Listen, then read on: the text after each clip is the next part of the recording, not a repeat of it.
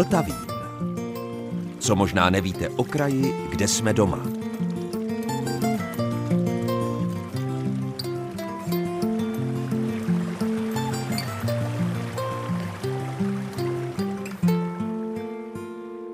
Posloucháte Český rozhlas České Budějovice, posloucháte Vltavín a dobrého dne i poslechu vám od mikrofonu přeje Zdeněk Zajíček.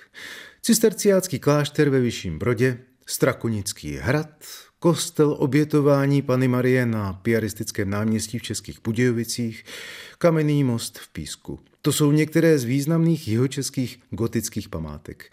Gotika se mi vždycky líbila a tak jsem rád, že vás dnes mohu vzít na výlet právě do té jihočeské gotiky. Za chvíli se vypravíme do kostelíka v Čejeticích a poté do kostela svatého Jana Křtitele v Jindřichově Hradci.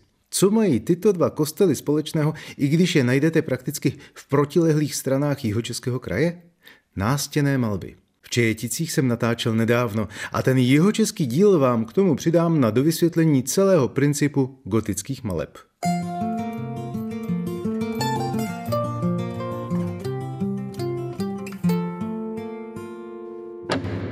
A už jsme vevnitř. Se starostkou Čejetic Ivanou Zelenkovou jsme vstoupili do gotického kostelíka svatého Havla. První, co mě zaujme, je ta nástěná malba. V roce 2023 se podařilo odkrýt původní fresku 700 let starou, provedly se restaurátorské práce. Oltář tam a tady kazatelna. Jo. To už máme taky zrestaurováno. Pokud jste si někdy snažili představit, jak asi tak mohl vypadat hřbitovní kostel v Erbenově Kytici, pak se vydejte právě sem do Čejetic. Kostel svatého Havla získala obec od římskokatolické farnosti Štěkeň darovací smlouvou v roce 2013. Pravidelné bohoslužby se tady tou dobou už přes 20 let provozovaly a na nového majitele čekali havarijní stav krovu, praskliny ve stěnách a zkrátka nutnost celkové rekonstrukce. Jenomže po několika letech přišel šok, v tom nejlepším slova smyslu.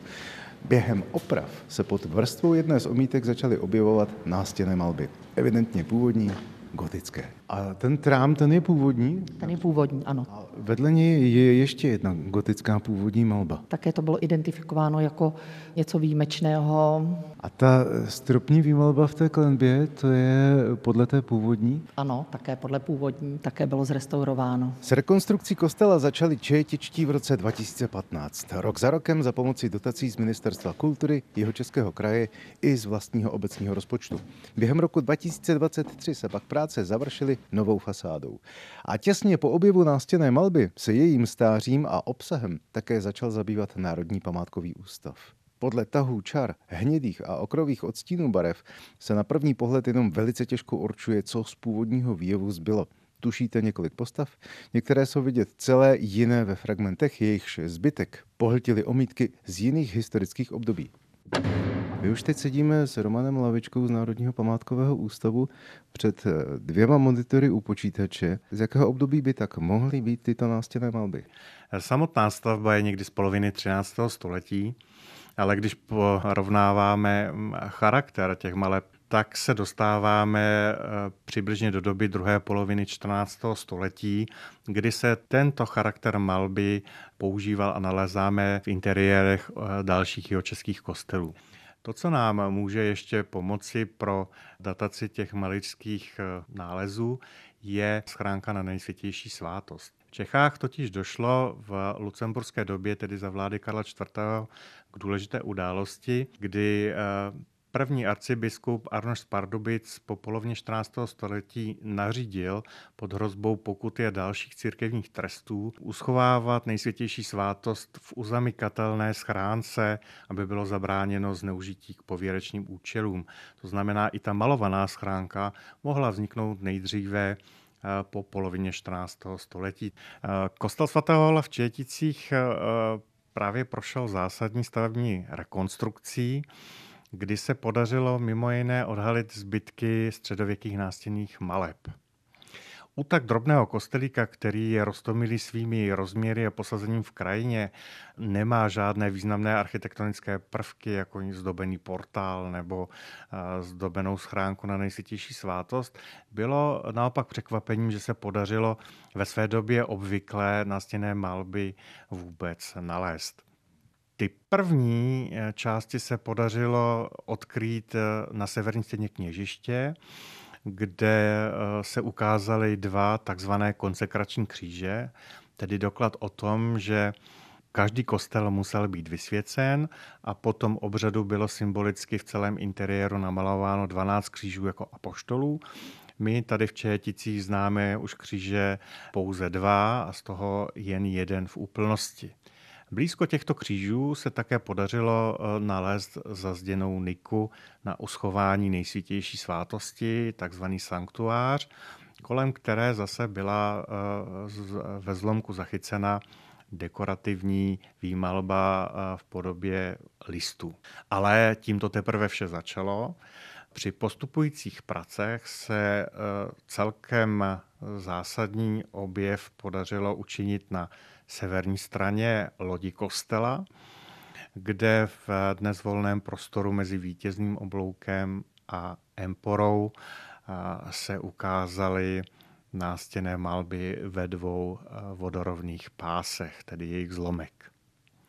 V tom horním už můžeme jenom tušit rozměry jednotlivých polí a už nejsme schopni dnes po několika staletích určit konkrétní námět. Více štěstí jsme však měli v tom spodním pásu, který nám prozrazuje, že se jedná o zlomek výjevů eh, z původně rozsáhlejšího takzvaného pašiového cyklu, tedy zobrazení, která představovala utrpení Ježíše Krista na té poslední cestě po zemi. My vidíme blíže tedy vítěznému oblouku otevřený boží hrob, tedy takovou kamennou tumbu s odsunutým víkem a přímo v tom hrobě stojí anděl, který drží Kristovo roucho, poté co tedy on vstoupil na nebesa a vše pozemské zůstalo zde. A nalevo od toho božího hrobu stojí druhý anděl, který se obrácí k přicházející ženě. Tento motiv nám pak pomáhá určit celý námět jako příchod tří Marií k hrobu, které se vydali tedy ošetřit Kristovo mrtvé tělo a zjistili, že přicházejí pozdě, že už tedy Kristus je na nebesích a pouze našli tedy zbytek toho roucha a anděli. Snad z kompozičních důvodů, protože ta stěna není příliš veliká, je tu namalována pouze jedna postava, tedy jedna Marie, která zastupuje všechny ty tři, jak víme, z písma. A pak je tam ještě třetí pole, a to je z poloviny už zakryté novou omítkou, nebo možná přezděné, těžko říct. A to zobrazuje jakou scénu?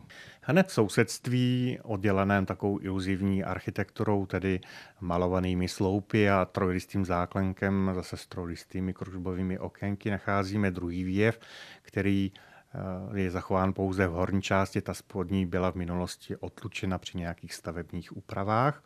A vidíme zde eh, ženskou eh, hlavu, která se sklání nad něčím, co už dnes samozřejmě nevíme. Má zahalené vlasy a kolem je skupina postav, druhá naproti s takzvanou typickou židovskou čapkou a za ní ještě další, další dvě postavy. Při srovnání se soudobými vyobrazeními těchto pašiových cyklů jsme si celkem, nebo můžeme si být celkem jisti, že se zde nalézal moment, kdy Kristovo tělo bylo položeno do klína Marie, která jej oplakává. Proto známe toto eh, vyobrazení také pod názvem oplakávání eh, Krista nebo oplakávání Ježíše, který se nám bohužel po těch eh, mladších zásazích nezachoval. No a nalevo od toho velmi pravděpodobného oplakávání už vidíme jenom pravý horní roh dnes zničeného pole s hlavou opět s tou typickou eh, takzvanou židovskou čapkou. A my se jen eh, z toho obvyklého průběhu těch zachycených výjevů můžeme domnívat, že se zde nacházelo třeba snímání z kříže nebo případně i nějaké zjednodušené ukřižování, ale to vzhledem k velikosti případného místa je méně pravděpodobné.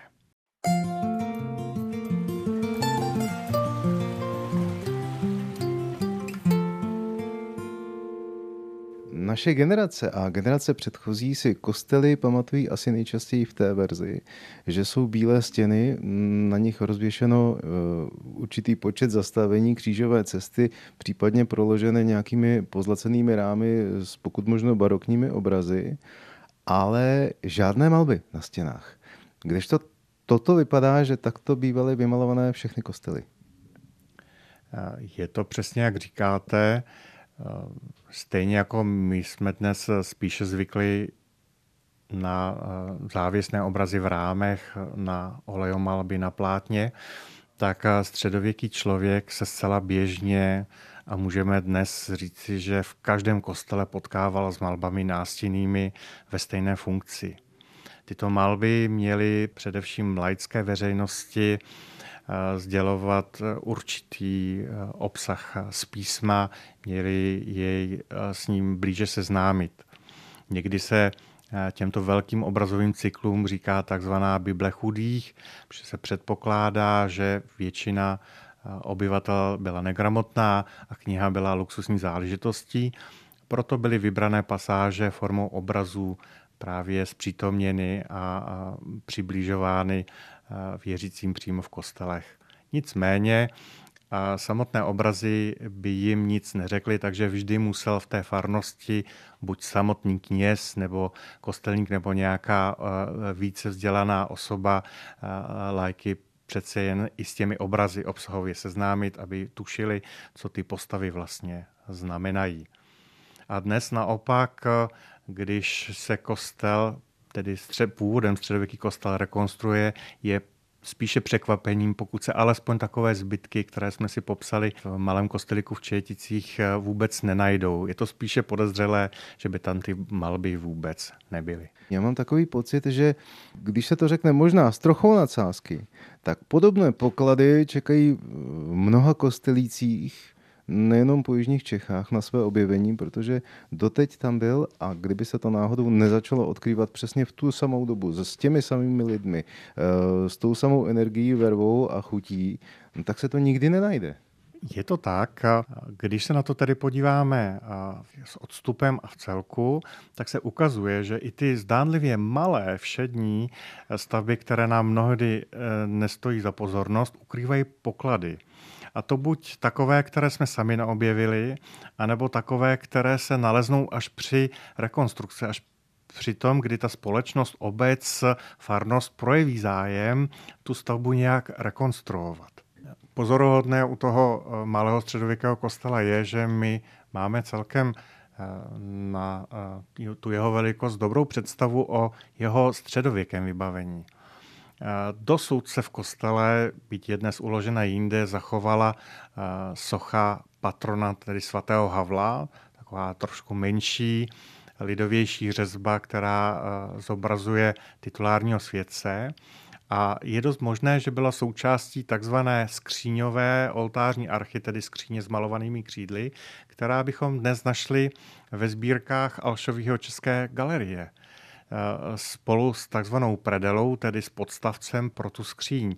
Takže my jsme do jisté míry dnes schopni i udělat si představu o tom, jak vypadalo vybavení nebo jak vypadal hlavní oltář v tomto malém četickém kostele na konci 15. století.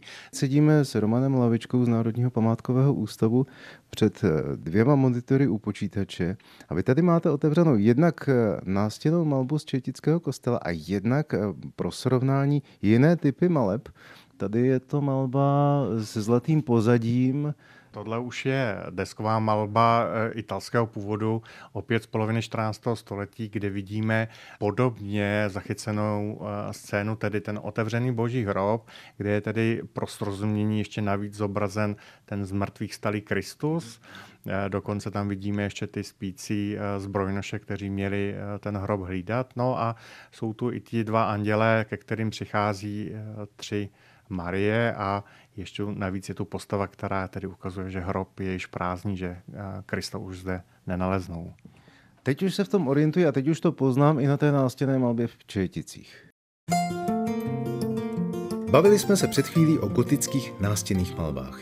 Jaký je rozdíl mezi nástěnou malbou a freskou, to si vysvětlíme v následujícím, teď už archivním záznamu, který jsem natočil v roce 2016. Průvodcem mi byl Jakub Valášek. Mimo jiné si vysvětlíme i to, proč jsou některé gotické nástěné malby tak vzácné a jak dlouho se o některých z nich nevědělo. Já jsem v křížové chodbě Jindřichohradeckého kláštera. Vedle mě Jakub Valášek, historik zdejšího muzea. Říkám to správně? Historik umění. Když jste historik umění, mně se to hodí. Koukám na jednu krásnou fresku. Takový jakoby strom a v těch větvích postavy. Co to je? Tak eh, jedná se o strom života a je vlastně na něm spodobněn rodokmen eh, Ježíšův. Ona to není freska, ona je to nástěná malba, technicky vlastně malovaná až na suchou omítku. Stává se často, že si to lidi pletou, je to prostě podle techniky, jakým způsobem byla ta malba nanesená na ten podklad. Jediná freska, opravdu freska v celém areálu našeho kláštera je na jednom okně, které nachází se v nejstarší části kostela v jižní lodi. Ostatní malby jsou nástěné, protože jsou malované až do suché omítky a těm se říká vlastně al seco, čili nástěné malby. Zavzpomínám, jak jsme se to učili ve škole, al fresco, čili to je na mokro? Na mokro, ano. A už jsme uvnitř klášterního kostela svatého Jana Křtitele v Jindřichově Hradci stále s Jakubem Valáškem. A jsme teď, jestli se nepletu, tak v té úplně nejstarší části, v té užší ze dvou lodí, z nich se kostel jaksi skládá, mám-li to tak nazvat. Ano, správně nacházíme se v jižní boční lodi, v nejstarší části této lodi a vlastně v dnešní době v nejstarší dochované části celého kostela. Dá se to poznat podle toho, protože tato boční loď je oddělena od hlavní lodi jednak jedním masivním pilířem kamenným a jednak malým druhým subtilním pilířem, který je datován do období vlády Přemysla Otakara II. A jedná se o vlastně architekturu z Víkovsko-písecké huti, která působila vlastně jako královská huť za vlády Přemysla Otakara II. Takže tato část vznikla někdy v této době a patrně se na ní účastnila tato huť. Znamená to tedy, že tady v těch místech, co teď stojíme, v té menší lodi, že to býval kdysi nějaký menší kostel původní? Určitě podle archeologických výzkumů se zde nacházel kostel již koncem 12. století. Takže tato dochovaná část pochází až vlastně o 100 let pozdější etapa vývoje tohoto kostela. Další etapou byla přístavba hlavní lodi a dlouhého presbytáře, který vznikal po příchodu minorického řádu do Jindřichova Hradce na jejich objednávku. Tak pojďme, uděláme pár kroků a přejdeme jeden, dva, tři a jsme v té hlavní lodi a presbytář to je ta část u oltáře pro návštěvníky, kteří se v tom třeba příliš neorientují. A teď hlavu vzhůru a teď já se nestačím dívat na ty malby. Vy jste historik umění. Prosím vás, vysvětlete mi, třeba tamhle nad tou kazatelnou úplně nahoře, tam to vypadá, že jsou na sebe nastavené nějaké jakoby židle, ale ono to zase na druhou stranu vypadá jako nějaká věž. Vedle toho stojí bosý člověk, u něj mi připadá, jako asi kdyby si stál buď na tom ruchu, nebo z té nohy mu tekla krev a není domalovaný. Nebo že by si to špatně vyměřil ten malíř, nebo že by to zazdili, že to původně bylo vyšší. Jak to je? Tak ta třetí varianta je správná. Původní vlastně za krytí hlavní lodi bylo trámové. A až po husických válkách, kdy teda ten původní strop schořel, tak eh, byl zaklenut eh, touto hvězdicovou klembou. Ale v té době vlastně nevěděli, že výmalba původního kostela byla vlastně vázaná na ten trámový strop. Takže všechny postavy, které jsou mimo jiné postavy apoštolů a vámi zmiňovaná postava je svatý Petr, tak vlastně přišli o hlavy tímto způsobem. Je to pravda. Teď se rozhlížím, vidím tamhle dalšího a dalšího, tak všichni jsou, jak se říká, o hlavu kratší. Dá se to tak říct. Ne, nemůžou za to oni, může za to vlastně vývoj vůbec v rámci husických válek a po husických válkách, ale toto, jak to tady vidíme dnes, tak je vlastně ten staletý vývoj, kdy se ty malby odkryly, víceméně se odkryly až během první světové války. A ještě u těch oken, A vůbec tady i v té prostřední části, která rozděluje presbytář a hlavní loď, tak jsou takové jakoby ornamentální malby. A na těch oknech tam jsou takové, takové zvláštní figury.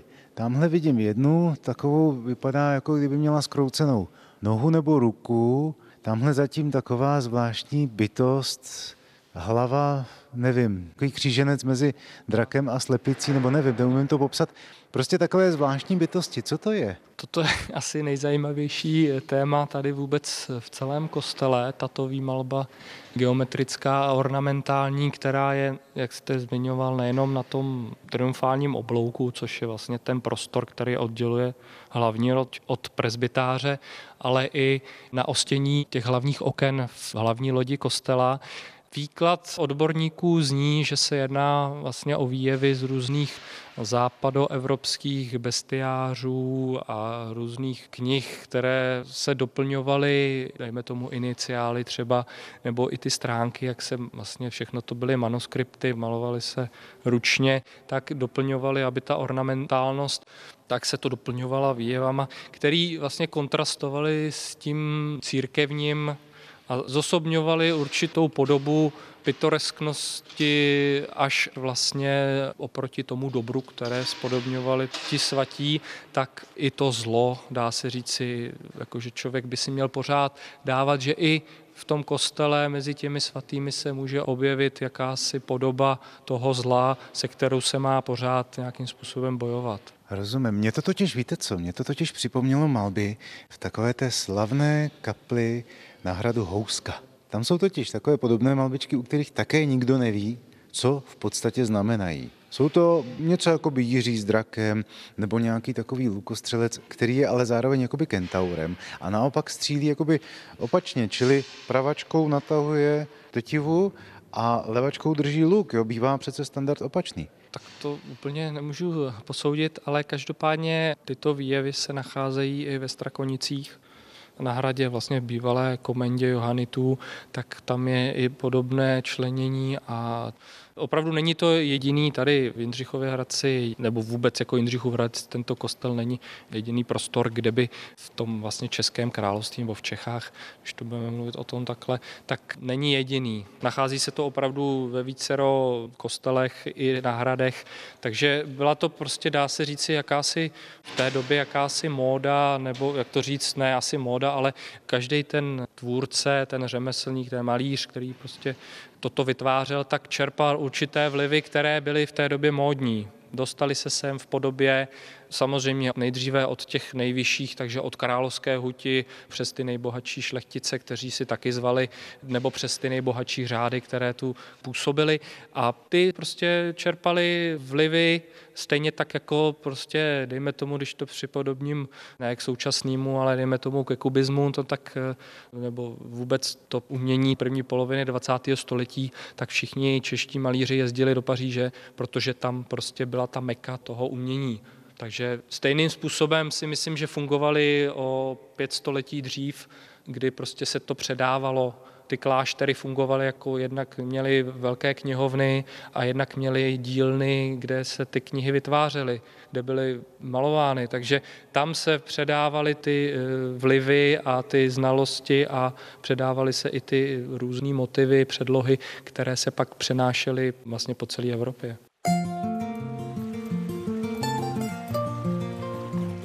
Posloucháte Vltavín, magazín Českého rozhlasu České Budějovice.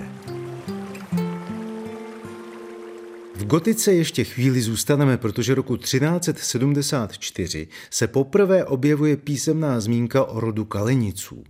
Před námi je totiž další díl archivní nahrávky unikátního seriálu Václava Rameše, ředitele státního okresního archivu v Třeboni z roku 2000. Natočil zajímavou sérii o rodových erbech jihočeských šlechticů. No a právě dnes si připomeneme Kalenice. Nevím, komu by se líbilo mít ve znaku volský roh. Natož pak dva, jak tomu bylo u starého vladického rodu Kaleniců z Kalenic. Staří Čechové však asi nebyli tak útlocitní jako dnes my. Ještě před sto lety naši pradědečkové označovali krásné ženské oči také jako volské a dokonce i bohyně Héra proslula krásou svých volookých očí. Ostatně, zaposloucháme-li se do hovoru některých našich vrstevníků, získáme silný dojem, že by mohli mít ve znaku nejen volské rohy, ale hned celou hlavu. Kalenicové skalenice však těmito stříbrnými rohy v červeném poli jistě velice pyšnili. Jejich rod byl prý znám již v jedenáctém století. Skutečně první zprávy o rodu jsou však zaznamenány roku 1374 v horaždovických městských knihách. Členové rodu se nikdy nedostali mezi vysokou šlechtu, ale v různých nižších funkcích si vedli velice dobře. Díky získanému majetku se jim také podařilo rozhojnit rodové jmění. V roce 1446 získali Škvořetice nedaleko Blatné a o sto let později jim patřili Chřešťovice, Borek a Zruč. Do historie se zapsal především Oldřich Skalenice, který sídlil na Chřešťovicích. Dlouhá léta byl v rožumberských službách jako dvořan a vrchní lovčí, ale vynikl i jako znamenitý veršotepec. Proslavil se především při svatbě Jana Zrinského na Rožumberském dvoře, kde prý výtečně sekundoval Šimonovi Lomnickému z Budče. V roce 1602 se oženil sám, ale sáhl opravdu hodně vedle. Jeho žena prý byla velice hádavá a lakomá. Když nebylo po její vůli, byl pan Oldřich bez jídla a ještě si leco z peprného vyslechl. Sama však si nechávala podstrojovat a měla na Chřešťovicích dobré bydlo. Když její muž onemocněl, zaradovala se, že bude mít od něho konečně pokoj. Tehdy poprvé a naposled se pan Oldřich z Kalenice pochlapil a svou paní na smrt vyděsil. Paní Anna, která se již viděla ve vdovském šatě, se vloupala do Almary v manželově pokoji a chtěla se zmocnit jeho peněz. V tu chvíli se na smrt nemocný a hladem usoužený manžel z posledních sil schopil a na svém loži povstal. Anna z Kalenic z toho mohla mít sama málem smrt. Záhy se však dočkala a všechen majetek byl její. Vedle lakoty a obžerství proslula však tato paní i jako znamenitá klepna. Jednou roznesla nebezpečnou klevetu o své přítelkyni a její dceři jak to ostatně ženy dělají dodnes. Pravila veřejně i do několika uší, které se dušovaly, že to nikomu nepoví, co prý na vlastní oči viděla. Všude roznesla, která k paní Barbora z Hozlaur zastihla svou dceru Žofii ve stodole v takovém rozpoložení, že ji hned na místě tak hrubě uprala, až ji žebra přerazila.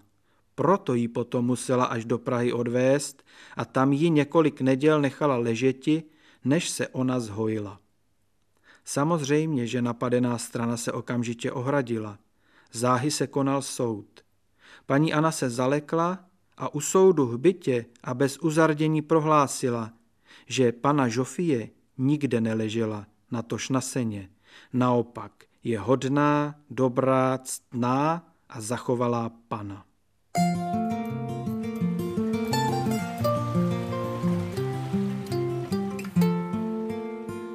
Před chvílí připomněl Václav Rameš svatbu Jana Zrínského a veršotepecké umění Oldřicha Skalenic. Bylo by dobré si udělat představu o tom, jak to na takové jihočeské šlechtické svatbě v době renesance vypadalo. A mám tady dokonce řešení. Vlastimil Vondruška a jeden z dílů jeho seriálu Historické obrázky z roku 2004 vás teď zavedou na svatbu strýčka Jana Zrinského, slovutného Viléma z Rožumberka. Pokud šlo o rodinné štěstí, bývali lidé rozmařilí v každé době. Stejně tak jako dnes se konají nesmírně okázalé a nákladné svatby tak naši předkové samozřejmě nebyli výjimkou a čím byli bohatší, tím honosnější svatby se snažili vystrojit, často nad své vlastní finanční možnosti. V tomhle skutečnými mistry byla především šlechta, která měla možnost si ty peníze navíc vypůjčit, což u podaných většinou možné nebylo. A některé slavné jihočeské svatby byly natolik proslulé, že vstoupily dokonce do literatury, jsou zaznamenány v kronikách a díky ním víme, jak taková rozmařilá svatba renesančního šlechtice vypadala. Wilhelm z Roženberka se ženil několikrát. Na té své třetí svatbě, kdy už měl tedy zkušenosti s tím, jak se taková svatba má pořádat, tak podával pohoštění nejenom pro všechny pozvané hosty, ale vlastně hostil celé město, hostil všechny měšťany. Kronikář uvádí, že během té jedné jediné svatební hostiny se spotřebovalo 36 jelenů, 49 kusů srnčího, 1290 zajíců, 5200 kaprů, 11 560 koroptví, vypilo se 150 sudů bílého piva a 70 konví rýnského vína, což je obrovské množství, to já osobně si ani neumím představit. Ale takovéto okázalé svatby byly samozřejmě nesmírně nákladné. Adam II. z Hradce se oženil s Kateřinou z Monfortu v roce 1574 ve Štýrském Hradci, ale hostinu svatební konal doma na Jindřichově Hradci. Ta hostina trvala čtyři dny, měl na ní pozváno 1836 hostů, pro které bylo zřízeno 154 stolů a ta hostina ho stála více než 28 tisíc kop českých grošů, což pro srovnání bylo více, než byl celoroční výnos celého jeho panství. Výnos jeho panství se pohyboval zhruba mezi 10 až 15 tisíci kopami. A již v době svatby byl ten Adam zadlužený. No a samozřejmě tahle nákladná svatba, to jeho zadlužení ještě prodloužila a byl to také vlastně potom jeden z důvodů dalších finančních obrovských problémů tohoto rodu. Takže asi poučení je takové, že máli člověk prožívat štěstí, pak by ho měl prožívat ale po tu míru, aby si to štěstí neohrozil v budoucnosti. Je vždycky krásné oslavit něco hezkého, je vždycky krásné pozvat své přátele a pohostit je, ale nikdy by člověk neměl být takovým furiantem, aby se zadlužil potom na léta, protože to podle mě ztrácí smysl, ale je taková povaha asi lidská a přes všechny výtky ať je říkám já, nebo ať je říkali mravokárci v minulosti. Lidé asi takový byli, jsou a zřejmě i budou. A to je z dnešního Vltavínu všechno. Od mikrofonu se loučí Zdeněk Zajček, od mixážního pultu Michal Kolář a vězte, že za týden jsme tady zase ve stejném čase